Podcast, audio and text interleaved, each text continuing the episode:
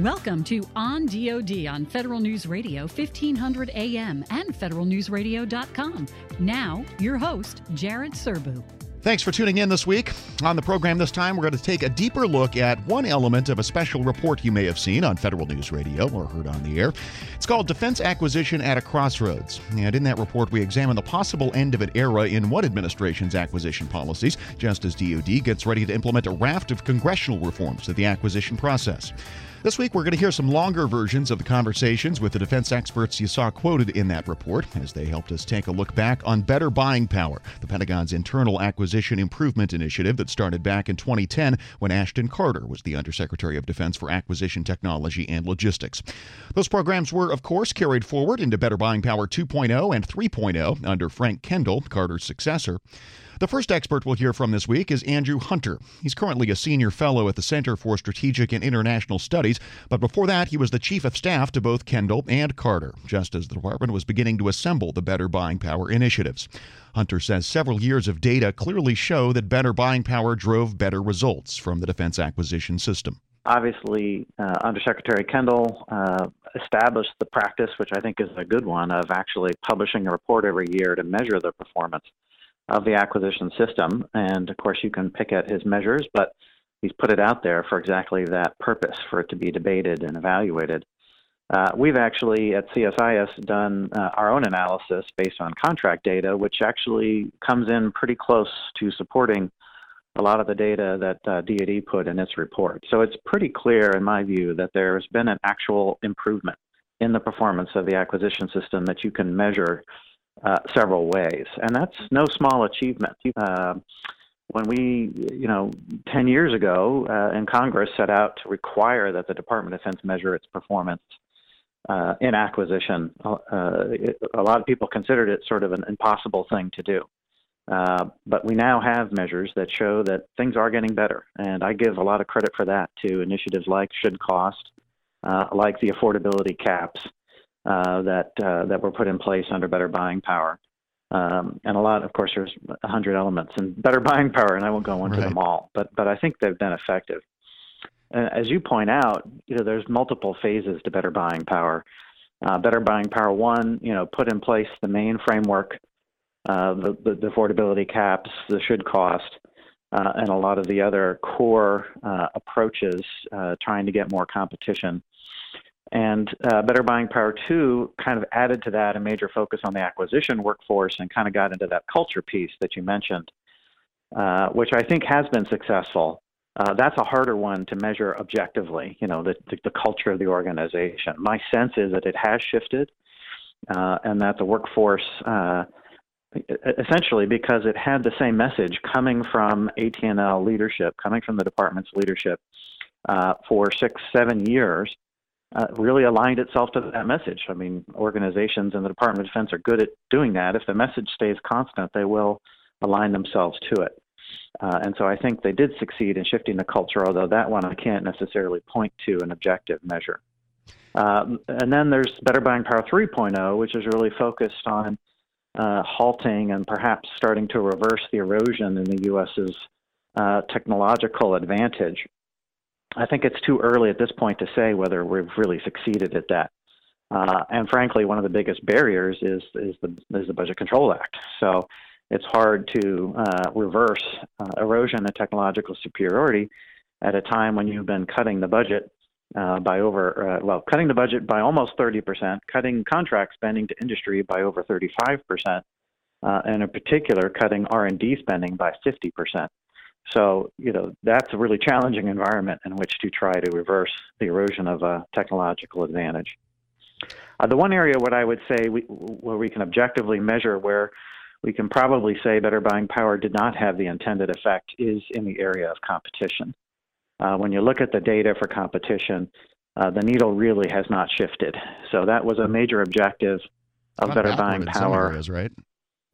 Yeah, and it, it kind of bounces around. So you know, one year it'll bounce down, the next year it'll kind of bounce back, and it's it's really it's really pretty constant over time, uh, based on the data that we looked at. And so that that's a tough nut, and I think it has to be conceded that uh, the ambition to leverage greater competition to, to achieve uh, a lot of cost savings and perhaps greater innovation.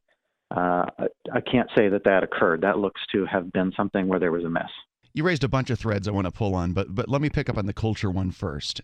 How how important was it to package all of these? As you said, there's a hundred different things in better buying power. How important was it to package it into uh, under one banner and call it something, whether it whether it's better buying power or anything else, and say this is a thing. These these are all parts of some coherent whole. We promise there's a method to the madness.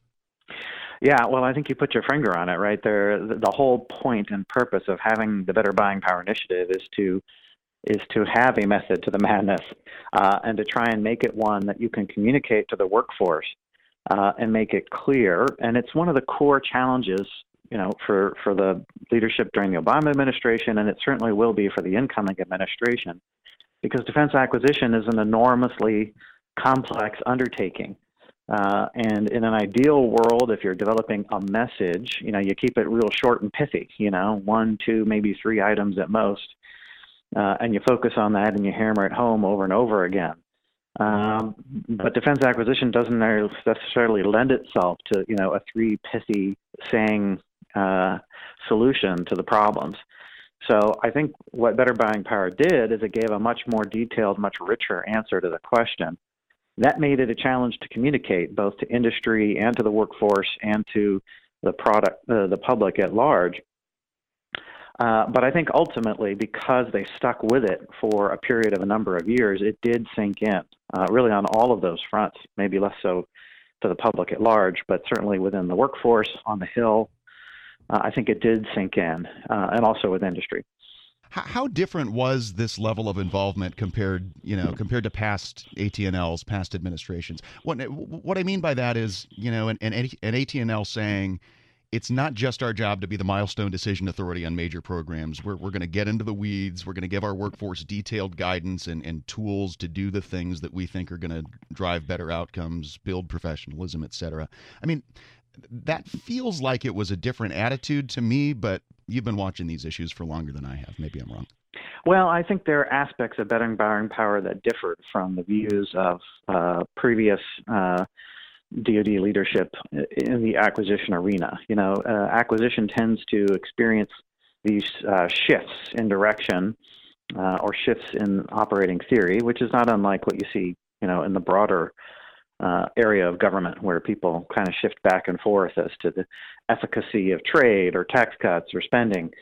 Uh, you, you, you get I don't want to call them fads, but you get these you know momentum gets built up behind ideas, and we go and implement them, and their flaws become more apparent as we uh, as we start to do it. So there's certainly some shifts uh, in better buying power from what previous uh, previous leaders had proposed. But having said that, I think the biggest difference really was the was the sustained commitment to it. Um, you know, I think uh, a lot of the previous DoD leaders were very active in pursuing, you know, the agendas that they saw as being uh, the best way to move forward in acquisition. Uh, but they did, really didn't have the longevity to get very far with those initiatives before their term was up and someone else came in and, and took it in a different direction. Yeah, to that point, um, part of the challenge is in the acquisition world, you're dealing with really long time cycles. So, you know, to, to the extent that a lot of these things did any good, we may not even see the results until a few years down the road. And it, and at that point, somebody else can claim credit for it. Well, you're exactly right, and uh, perhaps the latest F-35 contract is an example of there that. You and you know, you know that's great, right? I embrace that. I think it's a good thing that you know future administrations can take credit for some of the good work that was done by their predecessors. That's that's a fine thing. Uh, but your point is extremely well taken. Our research shows that uh, when a new policy is implemented, it takes a, about a minimum of two years to see any measurable effect of that in the contracting system. You know, so when you know when objectives were set to change the small business uh, the performance towards the small business goals, to change competition, to reduce single bid competition, for example, where it's you know something's put out for competition but receives only one bid. Some of these policies we measured, they had an impact, but it took about two years for that impact to really show up uh, in the data. And of course, more often than not, in Washington, people are looking for immediate results, and they Uh, and that's not very satisfying in the world of acquisition. It really does take two years or more to make a shift in policy. On the point about data, I mean, I, am certainly among those who applaud Mr. Kendall for publishing these detailed reports every year. But but as he says, the data is really noisy. So how how tightly can you draw a line between any individual policy that was enacted under better buying power and, for example, a, a reduction in cost and schedule growth? Yeah, the broader the goal, the harder it is to make that tie because, of course, there's so many you know factors of cause and effect, uh, and you could be seeing noise. Um, it's hard to get a clear signal. The more discrete the policy, the easier it is to see. So, for example, single offer competition. Uh, the department set out to uh, to reduce the amount of single offer competition, and you can see very clearly in the data they succeeded. Uh, the department set out to reduce the use of time and materials contracts. They succeeded uh, they dramatically reduce the use of that. So uh, the more discrete the policy is, uh, uh and the, you know, and, and measurable for that matter, uh, the the easier it is to get it done and to see the results in the data. A more amorphous goal that says, you know, we want to improve on-time schedule performance, cost performance. We actually have the data to show that cost performance improved. Harder to show with with certainty that it's because of any specific policy initiative. Um, so th- that's kind of how I see it. Uh, I think it doesn't make it, you know, I think it's still worthwhile for the department to have broad uh, goals for improvements of the defense acquisition system. It makes it much harder, though, for them to prove that they've achieved them. The two things that Mr. Kendall calls out, and, and you mentioned him too, as you know, kind of the, the, the big stars of better buying power are should cost and affordability caps do we have good enough data to tell us that those two things in particular made a difference? I, I, I would say arguably so, from a matter of, of logic. okay. You know, uh, uh, you know, it, it, we don't have first principles. You know, I can't do a physics-based cause and effect that says, okay, here's the particle that hit the other particle that made it move. Uh, I think that's just not that's just not practical or possible in the world of defense acquisition. But when you see the clear improvements uh, in the performance of major acquisition programs, I think it's a pretty reasonable, uh, pretty reasonable to believe that the affordability caps had a positive impact. Can't prove it with beyond the shadow of a doubt, uh, but I think it's pretty reasonable uh, to believe that that is the case. Uh, similarly, with should cost, uh, and this is an area where we hope to add to this discussion with a report that's going to be coming out soon.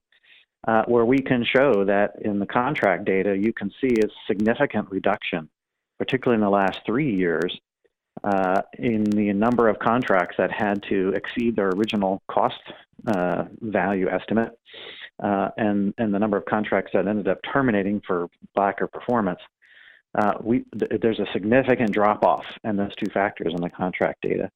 So you know, again, hard to prove that that's because of should cost, but I think it's it's reasonably clear that that these things are related to one another you probably don't want to scoop your upcoming report, but you want to give us some some high level uh, some high level descriptions of, of, of what, what that's going to show there.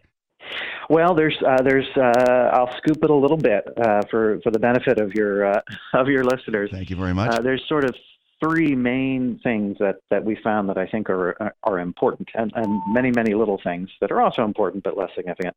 Uh, the first is that uh, that the big drawdown uh, in contract spending has ended.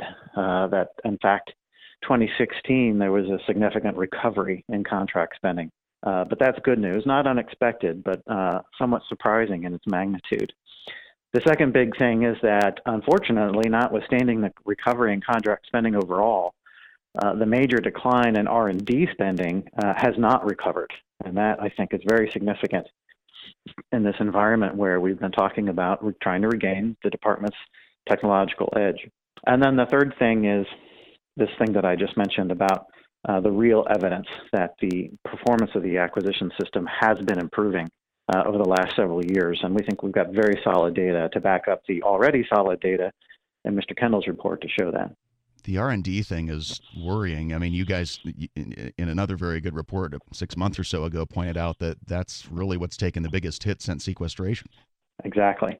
And it has a real effect on industry. You know, I mean, industry responds to these signals. And so uh, you know, the, the, the big defense companies, their revenues are doing okay. The reason why they're doing okay uh, is because they've shifted, you know, they've shifted to where the money is. And when the money's not in R&D, they're shifting their resources into other activities that aren't R&D either.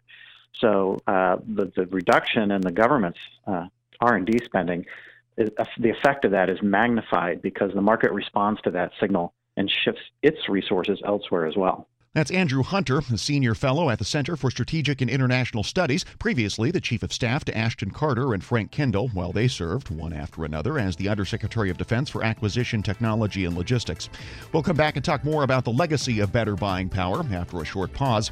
This is on DoD on federalnewsradio.com and 1500 AM. I'm Jared Serbu.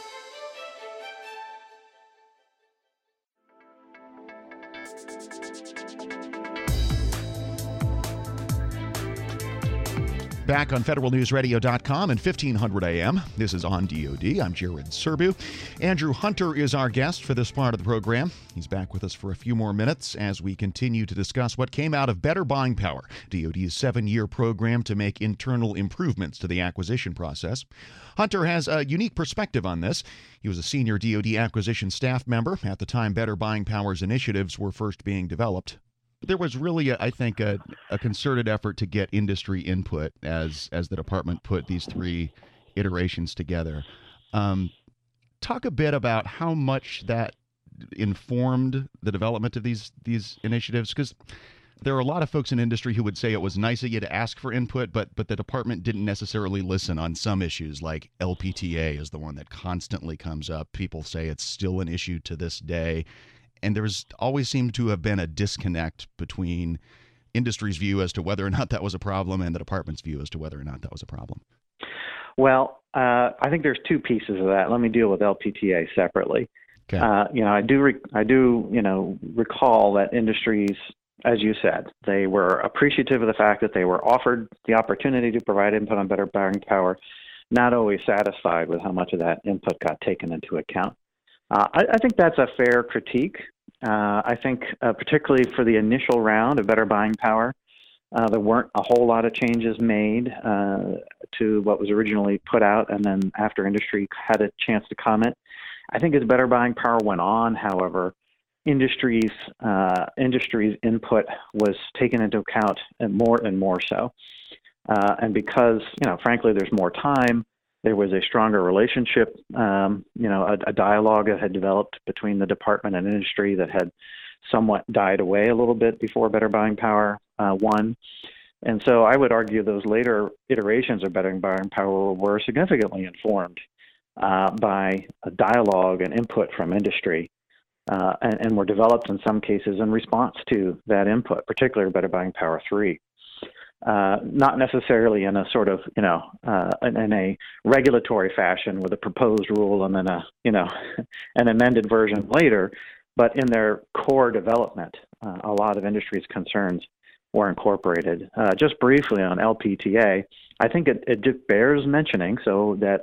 Uh, people aren't left with the wrong idea that LPTA was not ever a better buying power initiative. You know, this was not something that the department's leadership was pushing and trying to say we want people to use lowest price technically acceptable. Uh, you know, you won't find that in any of the better buying powers. It's not there. It was never there, and it wasn't a message that, uh, to my ears, that the leadership uh, from OSD ever sent to the workforce.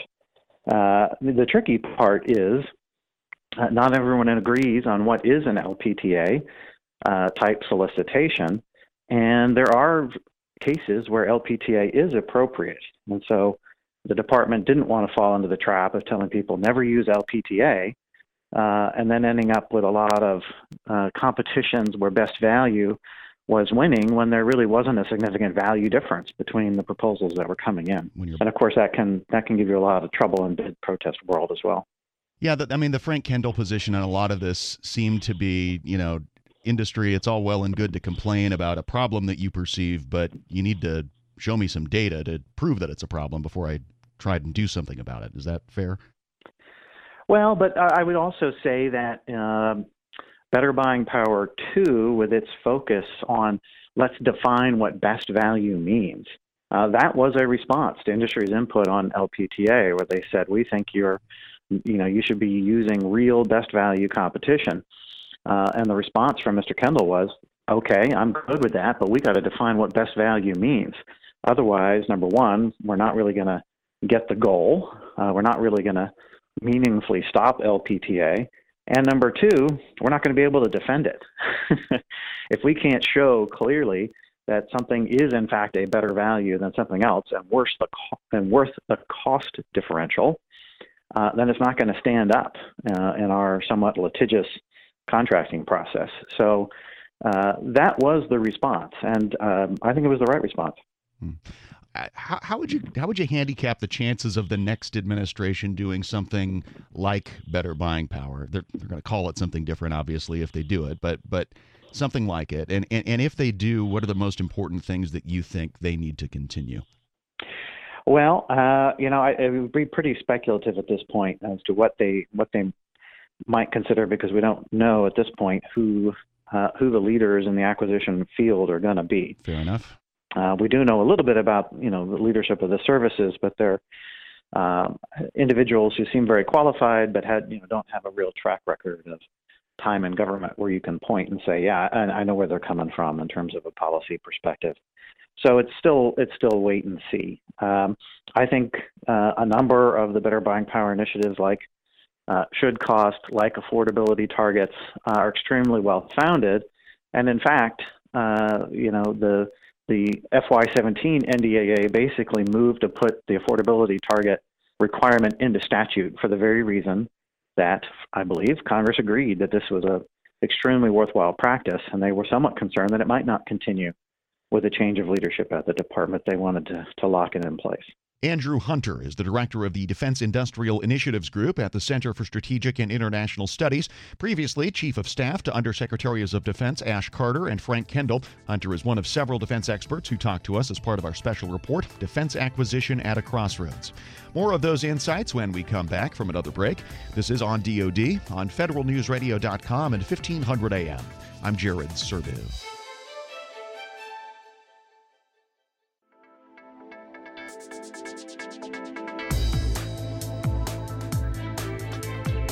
Thanks for listening to federalnewsradio.com and 1500 AM. This is on DoD. I'm Jared Serbu. As we continue to hear from a few of the defense experts we spoke to as part of a special report, Defense Acquisition at a Crossroads. You can find that report at federalnewsradio.com. On this week's show, we're focusing on the legacy of better buying power, DoD's internal acquisition improvement program. Next, we're going to hear from David Berteau. Berteau is now the president of the Professional Services Council. He's worked in and around defense acquisition for decades. His previous job was as the Assistant Secretary of Defense for Logistics and Materiel Readiness with the three different versions of, of better buying power, and, and, as they evolved from a uh, an overarching uh, framework that uh, that Dr. Carter put out when he was the undersecretary, uh, that focused a whole lot on how the government did business, how DoD did business, to moving forward with uh, with Frank Kendall to uh, sort of I think his watchword for the second version was think, right, which is really more the internal processes that you go through before you uh, uh, write requirements and, and solicit, evaluate, and award contracts, and then how you manage those I- internally. Uh, to the third, which was much more of an internal process oriented of, of how do you actually change the outcomes by changing the processes. So th- that kind of evolving dynamic, I think, was one of the, the real hallmarks of, of better buying power. The problem is that the system, that is, the internal people who are, uh, you know, uh, running programs and, and managing contracts and, and getting budgets and developing requirements, and the external system, the media, the public, the Congress, the the uh, the, the recipients of this, tend to see these things as static uh, rather than evolving. And so I think the fundamental dynamic was there was an, an evolutionary aspect to it uh, that frequently was missed because documents tend to become static and you read the words and the, the words become permanent, right? So that that dynamic, I think, uh, probably still persists today. Yeah, th- th- I'm glad you raised that. It, it, it, raises another question I was about to get to, which is, you know, h- how useful or important was it to put all of this under uh, under a brand, under a heading of better buying power, or or whatever you wanted to call it? Because if nothing else, it seems to me it sent the signal that this is a serious business. The acquisition workforce is a serious profession. You know, we care about giving you the right tools to get better results, and, and we want you to succeed. You know, the the the putting everything into one framework, I, I think is vital. Um, there were comments occasionally of how can you possibly have you know 30 something initiatives. Well, when I cut my teeth on acquisition reform, it was the beginning of the uh, of the Reagan administration, and Frank Carlucci was the deputy secretary, and he ran his own acquisition review process, and it produced the 31 initiatives, the Carlucci 31 initiatives, uh, which uh, when it got up to the Hill had a 32nd initiative added, which was competition, and so you know it, it, all of my history says that if you're really going to be comprehensive, there's a lot of pieces have to come in, and I, I think better buying power reflects that. The problem is it's hard to memorize 33 initiatives, right? right? It's hard to get us get this get your heads around this. So collapsing it as as was done into five or six categories helps a little bit, but ultimately the individual parts of the enterprise inside DoD and outside DoD have to figure out which ones matter most to them and focus on that. That becomes difficult, right? Because because tracking across 33 when some people are paying attention to some and other people are paying attention to others becomes just a, a complex internal management structure. And I think that gets wrapped around the axle sometimes, and it gets too complicated to keep track. I know you said you don't want to view acquisition improvement or, or, or, these guidelines as, as static things, but when you look back on all three iterations of better buying power, are, are, are there outcomes that you can point to where you can say, yeah, this line of effort really made a difference uh, in, in, in achieving this type of outcome? I think that the process of getting real results from acquisition, you're only now beginning to see some of those results. And you look at it in two ways. One of the parallel efforts was the annual uh, report that AT&L put out uh, on the performance of the acquisition system, right? right. That uh, that annual document, uh, a very data rich uh, and and and and uh, evidence-rich uh, uh, piece. It tended to focus more on procurement and uh, acquisition milestone decisions and performance on budget and schedule for major defense acquisition programs, and so it's really just a subset of, of the overall acquisition process. But there, you can you can actually see in the latest of those reports that was put out last fall some very very positive trends in terms of of year over year reductions in in uh, uh, uh, budget growth, year over year reductions in schedule slippage. You know, it's not perfect. It's not like uh, we're we're um, ahead of schedule and under budget on everything, uh, but there's been some pretty dramatic progress in terms of the results year over year over the last seven or eight years. That's a very positive outcome. On the other hand, there are other pieces of it, like access to innovation, where um, you know we're too far away from the real results to see this because it takes a decade before you see real innovation information coming into a defense system and then being delivered uh, in products that the field is using. And I think Frank Frank Kendall would say that the main reason you want to publish that data that you mentioned is that it shows policymakers, it shows Congress what's working, and you should want to institutionalize the things that are working. He would say those are things like should cost management and and affordability caps. Do you do you see as a direct connection as he does between those elements of better buying power and, and the, the trends that you mentioned, schedule reductions, cost reductions? Uh, there's a correlation there. You know, I, I don't know that it's always a cause and effect relationship because in, in many ways the kinds of things that get written into the better buying power were the initiatives that were actually underway and are being reflected in that document rather than being pushed and generated by that document. So, hmm. uh, looking at, at should cost, what that really is is the does the government know what something ought to cost and does it give you a benchmark to tell whether you're getting value for money? Um, so in, in better buying power, that's applied pretty well again to the major acquisition systems. The larger question of how do you then translate that into something for the services industry, for logistics, for sustainment, um, much tougher, and we're further away from seeing real results there in terms of of uh, uh, you know what does something, uh, what should something cost, and therefore how do you know you're getting value for money? Um, and I think one of the one one of the places where better buying power fell short, and I think Frank Kendall even emphasized this in his commentary uh, over the past year, is it never really got at the services end, at the sustainment end, at the logistics end. Uh, I, I think he said that was going to be better buying power 4.0. Somebody else, maybe the new Undersecretary for Acquisition and Sustainment, uh, once that position is created, uh, we'll have to pick that one up. To that point, I mean, uh, given what you know about institutions, is it likely that we'll see a new administration pick up better buying power and run with it, or are they going to want to do their own thing? The history of changes in administration is uh, every, everything has to look new, right? And and so you don't pick up the names and the and the uh, uh, nomenclature from the from the prior administration. I would be surprised if uh, if that phrase uh, goes forward. But the initiatives in it uh, will probably maintain and sustain themselves for quite some time to come. You know, the idea of performance-based logistics, for instance, which is one of the the issues that I both pushed for at the time and, and, still believe makes a lot of sense. For the government to define the performance that it's trying to achieve and then figure out what the right value for that is in terms of cost and, and, and set up forth on a path where um, you know you can actually produce better outcomes for less money over time. That's an objective that I think will survive into this administration quite quite thoroughly and, and heartfully. One of the long running issues in acquisition that you've talked to us many times before about is sort of an unhealthy isolation of the requirements process from the acquisition process. Uh, Mr. Kendall's made the point a couple times recently that, that he thinks affordability caps have helped with that in that they've they've kind of constrained the appetites of the requirers. I wonder if you think he's right or if you've seen anything else over the past eight years that, that gives you hope that that isolation between requirements and acquisition is, is getting any better.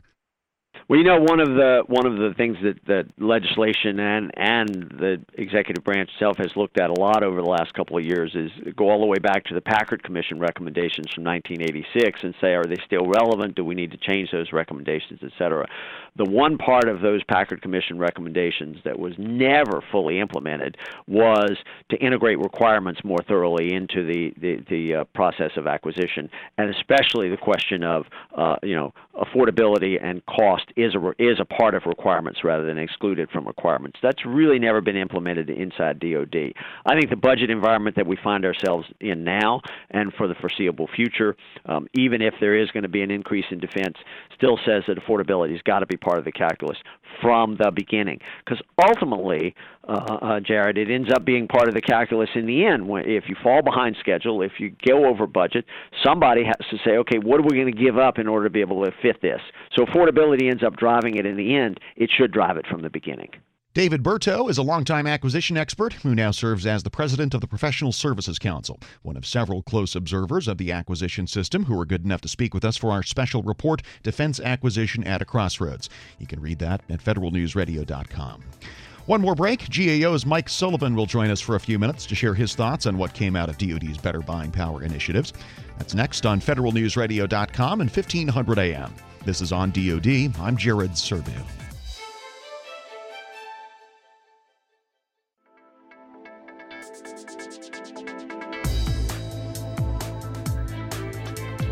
Back on federalnewsradio.com and 1500 AM. This is on DoD. I'm Jared Serbu. This week, we're hearing from defense experts about the legacy of better buying power, the Pentagon's seven year push to get better results out of the acquisition system. Our final guest for the hour is Michael Sullivan, the Director for Acquisition and Sourcing Management at the Government Accountability Office. As he told me, the defense acquisition system is far from perfect after those seven years, but one of the best things DoD did was stick with one consistent set of policies for several years at a time, led first in 2010 by then Undersecretary of Defense Ash Carter and then his successor, Frank Kendall. So there's been continuous leadership activity, which is very rare. Usually, that you know we've seen that activity on average change less than two years. There'll be a, a turnover in that position. In this case, it's been the same for seven or eight years. That we see as a good thing, and those initiatives have helped a lot, I think, in changing the way that the department is buying these big systems. So leadership commitment has we we consider that complete. Now, that could change, of course. That could go back down because now uh, this leadership is out. We're going to get a new leadership. We have to see how the continuity works, you know, and whether the agendas change and all of that. So, but for now, we're saying that the leadership commitment is very good. And just to just to clarify quickly on that, Mike, that that management attention checkbox is that something that you checked off during the course of Better Buying Power, or was there sufficient attention prior to the Carter Kendall era? Uh, yeah, that happened during the the Carter Kendall era. Got I it. believe we checked that off maybe the last iteration of our our high risk list, which was probably two years ago. Got it. Okay. The second criteria is capacity. And with that, we are focused mostly on their ability to make policy, and not only that, but then to implement that policy into practice. And on that one, we're giving them a partially met at this point.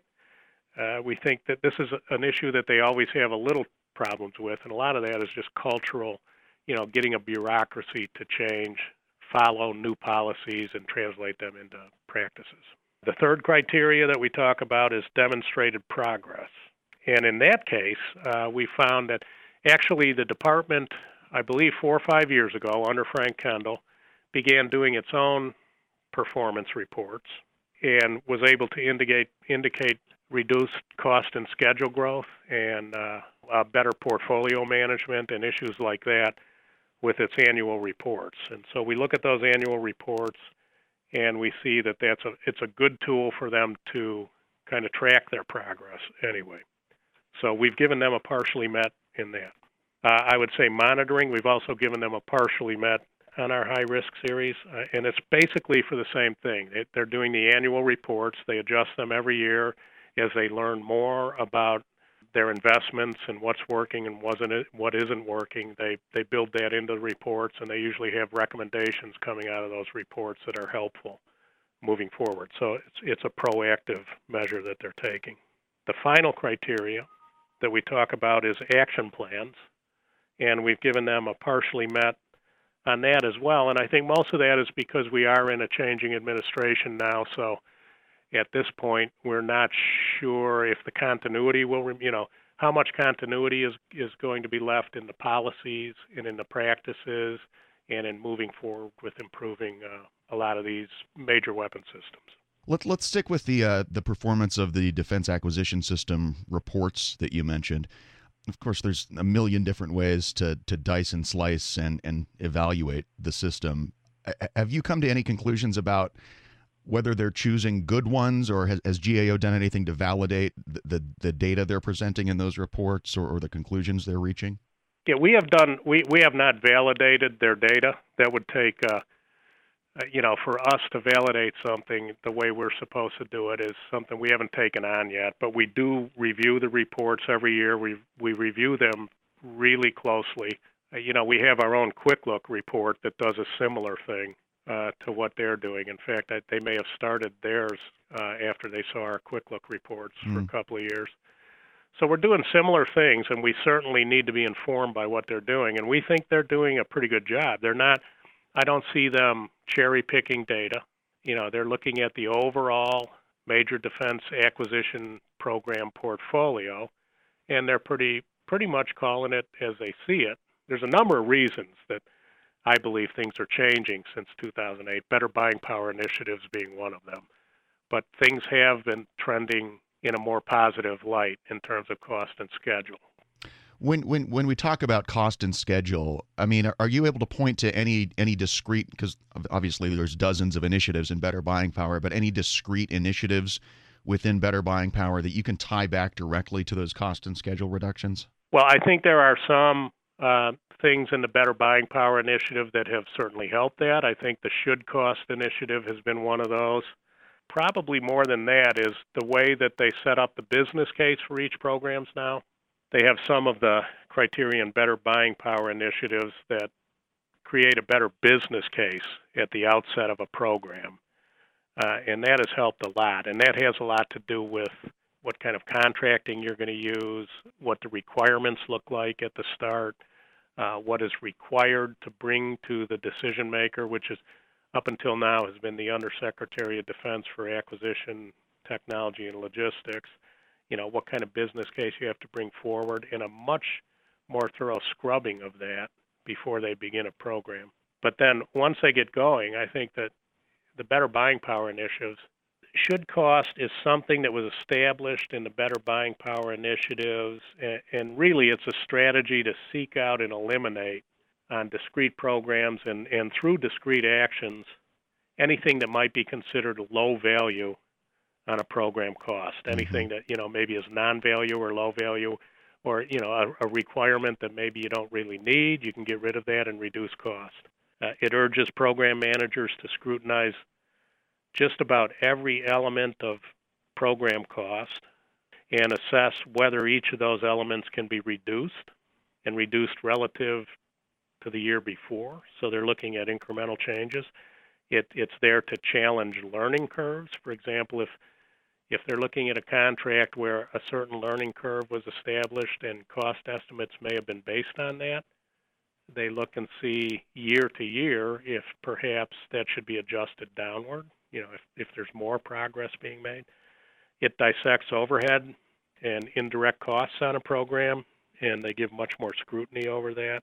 And, and it just looks, in general, it looks for target cost reductions relative to the profit incentive and everything else to determine in the end what a program really should cost as opposed to what they think it's going to cost right now. Yeah, and as you've looked at individual programs through your work, have you gotten the sense or have you seen clear evidence that should cost really is kind of inculcated throughout throughout the department that it's kind of part of the culture and, and all the big programs are using it? I think we've seen some positive pockets for sure. I think you know I and and again I would go back to the start of a program and the business case, the stuff in the Better Buying Power initiatives that helps to create a better business case at the outset are the things that we believe have really uh, made a change. But we've also seen, you know, we do the quick look every year. I'm sure you're familiar with that, mm-hmm. and uh, and we always look at how they're doing with should cost. And it seems to me every year so far they have been able to capture pretty good amounts of dollars. I'm going to say in the in the low billions of dollars each year that they can reduce because of what they did with should cost. So it, I think it's been a positive thing. Yeah. So let me ask the sort of the obverse of the the earlier question I asked. Are there are there obvious missing pieces from better buying power? Things that the department really needs to tackle but didn't. And, and I'll, I'll just note that Frank Kendall's answer to this is they really never got to sustainment costs. Well, that's a big one, of course, and and you know, so there's a debate over that too. Is that part of acquisition, or is that, uh, you know, the, the department really probably should look in terms of total ownership cost much more than it does now. Right now, when they start a major weapon system acquisition, they they tend to focus on what it's going to cost to develop that system and then be able to produce it at a good cost. And the life cycle costs at this point, I don't think are taken into consideration as much as they should be. If you look at a private sector firm that's buying aircraft, they're very concerned with what it's going to take to operate and maintain the, that fleet. In fact, that's their overwhelming concern. The acquisition cost of a weapon system is about 30% of the life cycle cost.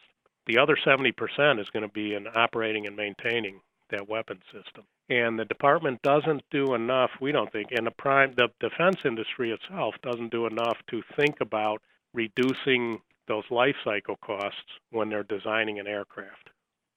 So that that uh, that's something that they can improve on now. You know, the JSF, for example, is it's a 400 billion dollar acquisition program, or I, I believe now it's around 380 or somewhere around there billion dollars to develop and then procure all 2,500 aircraft. The operation and maintenance costs are now projected to be anywhere from 800 billion to 1.2 trillion, and probably a lot more could have been done up front to design cost reductions into that. Michael Sullivan is Director for Acquisition and Sourcing Management at the Government Accountability Office, one of several defense acquisition experts who joined us this week to look back on the results of DoD's Better Buying Power program. This was part of a special report on Federal News Radio, Defense Acquisition at a Crossroads. You can read that two part series at federalnewsradio.com. That's it for this week's edition of On DoD. Thanks as always for tuning in. I'm Jared Serbu. So long. You've been listening to On DoD with Federal News Radio DoD reporter Jared Serbu. If you missed any part of this program, you can hear the entire show or any of our weekly programs anytime at federalnewsradio.com. On DoD, only on Federal News Radio 1500 AM and federalnewsradio.com. At the Home Depot, we have the tools to make your holiday magic in the easiest way possible. With our easy to assemble artificial trees, you can have a fully shaped, realistic tree up in your house within minutes. And you know your holiday look wouldn't be complete without our classic animated Santa that collapses for easy storage. Get free delivery on over 2 million eligible items, and you can spread holiday cheer to the whole neighborhood easily. The Home Depot. How doers get more done. Oh, oh, oh, O'Reilly! Count on the professional parts people at O'Reilly Auto Parts to recommend the best products for your vehicle and budget. Get maximum cooling system performance for 10 years or 300,000 miles with peak long life universal pre-mixed antifreeze and coolant. Now just $3.99 after mail-in rebate. Limit supply. Stop by O'Reilly Auto Parts today or visit O'ReillyAuto.com. Oh, oh, oh, O'Reilly! Auto Parts.